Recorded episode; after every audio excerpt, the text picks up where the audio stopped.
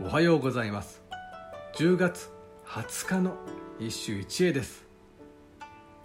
新古今和歌集より慈円大山傾く月の影さえて。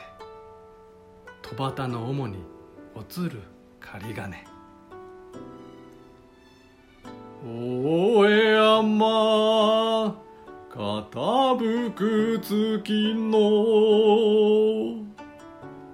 影さえて戸端の主に映る仮金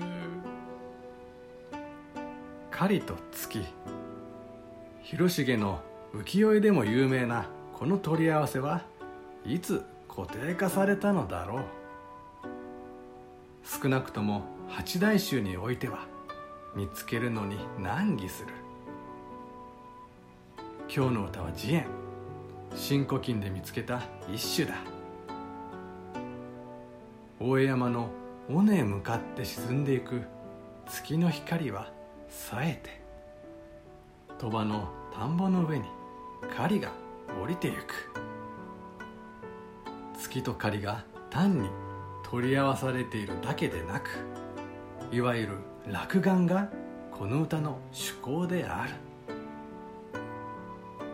私も含め現代人は悲しくも狩りと縁遠くなってしまいこの落眼を素直にイメージすることが難しい。